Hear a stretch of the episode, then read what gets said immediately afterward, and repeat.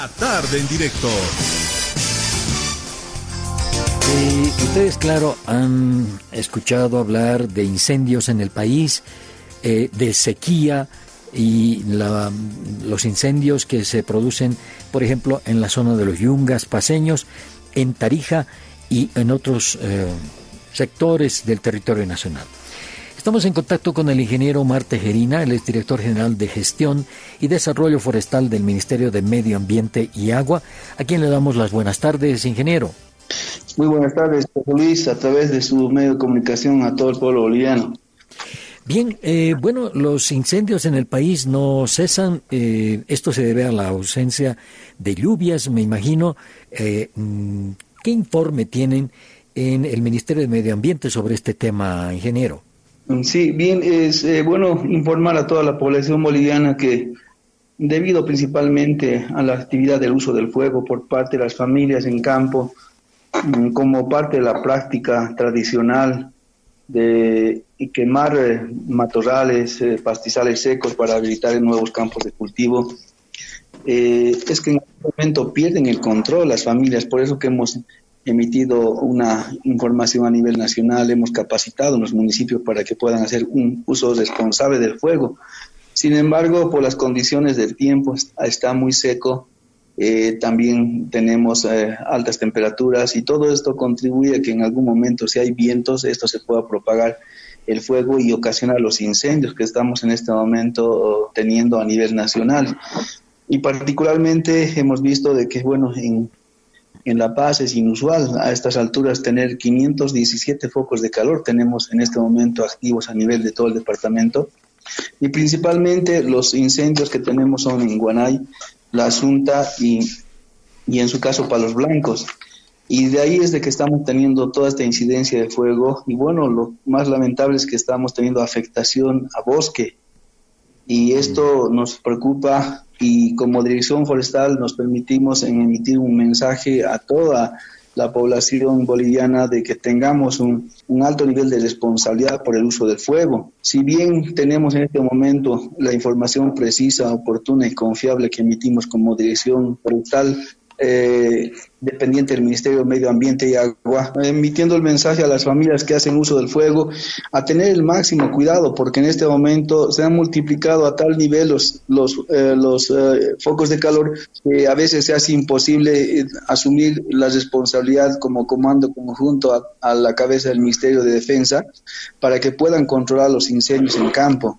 Son 1.200 eh, efectivos militares que han sido capacitados para poder combatir con el fuego y en este momento ellos están combatiendo de acuerdo a la gravedad de la situación. Ellos se encuentran completamente equipados para poder combatir en tierra y en su caso también por aire cuando es inaccesible el ingreso a determinadas zonas. Pero es eh, demasiado la responsabilidad y el trabajo es muy grande cuando los incendios se multiplican como la magnitud que en este momento encontramos a nivel nacional.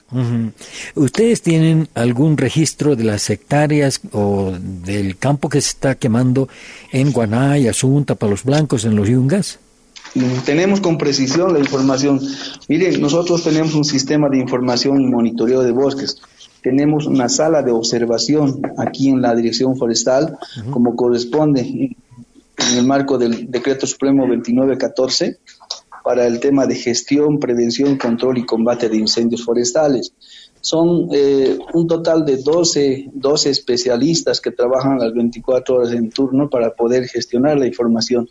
Si nosotros hablamos en este momento, por ejemplo, de los incendios en Palos Blancos, La Asunta y Guanay, tenemos la información precisa dónde se encuentran exactamente georeferenciados los puntos de, fuego y a su vez nosotros tenemos la cuantificación. Por ejemplo, si hablamos de Guanay, nosotros tenemos una superficie eh, con fuego en este momento de 500 hectáreas aproximadamente y una superficie de incendio forestal que nos, nos preocupa son 850 hectáreas que ya han sido quemadas en la región y esto de hecho nos preocupa porque restaurar una hectárea de, bosque, ustedes saben cuánto cuesta. Eh, finalmente, no solamente el tema económico, sino el tiempo, el esfuerzo y la afectación que se tiene a la biodiversidad. Entonces, eh, es un trabajo grande que uno desarrolla en fin de semana. Prácticamente el equipo de la Dirección Forestal ha estado a tiempo completo atendiendo la información y el Comando Conjunto también trabajando con el Viceministerio de Defensa Civil eh, las 24 horas para poder atender y evitar de que los incendios nos estén afectando eh, en gran magnitud a los bosques y en su caso también puedan afectar a, viviendas o a estructuras como son eh, telefonía, antenas y en su caso el, la, los otros elementos que puede ser eh, electricidad y también gasoductos, poliductos y todo aquello. Bien, me decía, eh, ingeniero Tejerina, que en Guanay se quemaron 500 hectáreas, pero me dio otro número, 850 hectáreas de área forestal.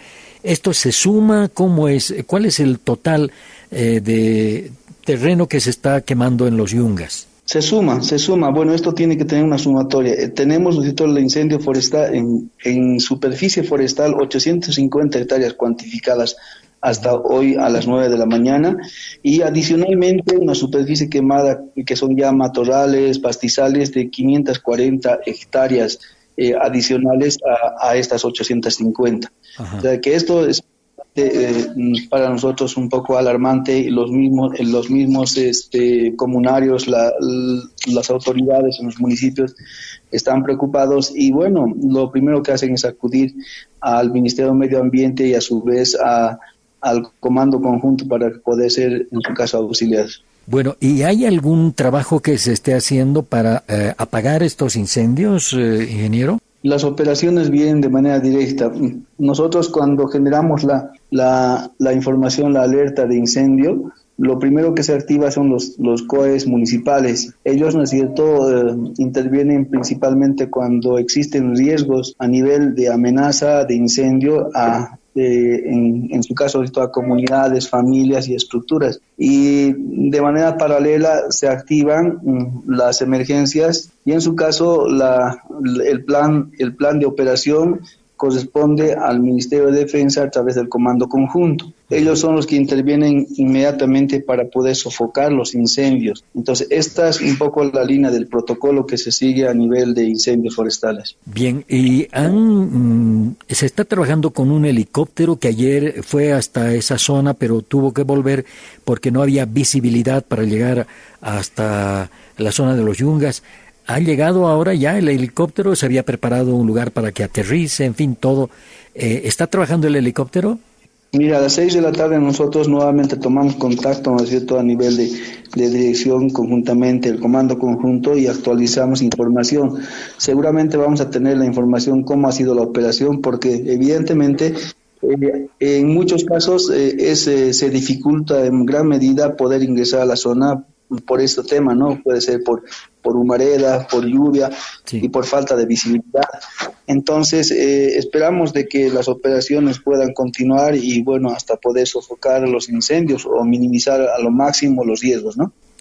Eh, bueno, eh, ¿qué hay de los otros lugares donde se producen incendios? Por ejemplo, nos hablaban de Tarija, que en la zona de Tariquía se estaba produciendo un incendio. Mire, en Tariquía lo propio, mire, lo que ocurre en Tariquía ya hace, hace días atrás había, sido sofocado hasta el último foco de calor. Sin embargo, ah, para, mañana, para esta mañana, a las 7 de la mañana, tenemos reporte de, activación nuevamente del fuego y tenemos presencia, presencia de fuego allá. Son 66 focos de calor que tenemos en Tariquía. Bueno, esto es en Patcaya, en los municipios de Patcaya y, y Caraparí. Y allá, bueno, también nos, preocupa bastante porque hemos tenido una afectación en bosque eh, alarmante, ¿no? Son 1.120 hectáreas que han sido ya cuantificadas, dañadas por el fuego, y esto de hecho nos, eh, nos preocupa significativamente por esto que también el Comando Conjunto ha eh, priorizado la acción para poder intervenir allá y evitar que el daño sea mayor. Ingeniero Tejerina, ¿hay otras zonas donde se están produciendo estos daños eh, como en eh, Tariquía y en los Yungas? Sí, bien, evidentemente, bueno, como decíamos, es inusual para esta, estas fechas que tengamos uh, la magnitud de incendios activos. Tenemos a nivel nacional, son siete incendios activos que han sido reportados con reporte especial para atención directa de nuestro comando conjunto. Es decir, la tarea es muy grande, como verán. Para la, decimos para La Paz, em, tenemos en el municipio de Guanay, Palos Blancos y La Asunta, que están en este momento con, con incendios activos. Después a nivel de Santa Cruz estamos con Noel Ken eh, y luego eh, en Cochabamba con Isiboro Secure. Eh, después tenemos Chuquisaca con, está con incendio activo el, Iñao. Y para Tarija, como decíamos, está Pariquía. Esos son los, los incendios activos que, con los que en este momento estamos luchando para poder, en su caso, ¿no cierto?, apagar los incendios. usted hablaba de lo difícil, lo costoso que es reforestar cuando se quema bosques. En este caso, en los yungas se están quemando 850, se han quemado eh, hectáreas de bosques. En eh, Tariquía, 1120 hectáreas de bosque. Eh, ¿Cuánto cuesta reponer esas hectáreas? ¿Cuánto cuesta reponer una hectárea de bosque en este caso, ingeniero?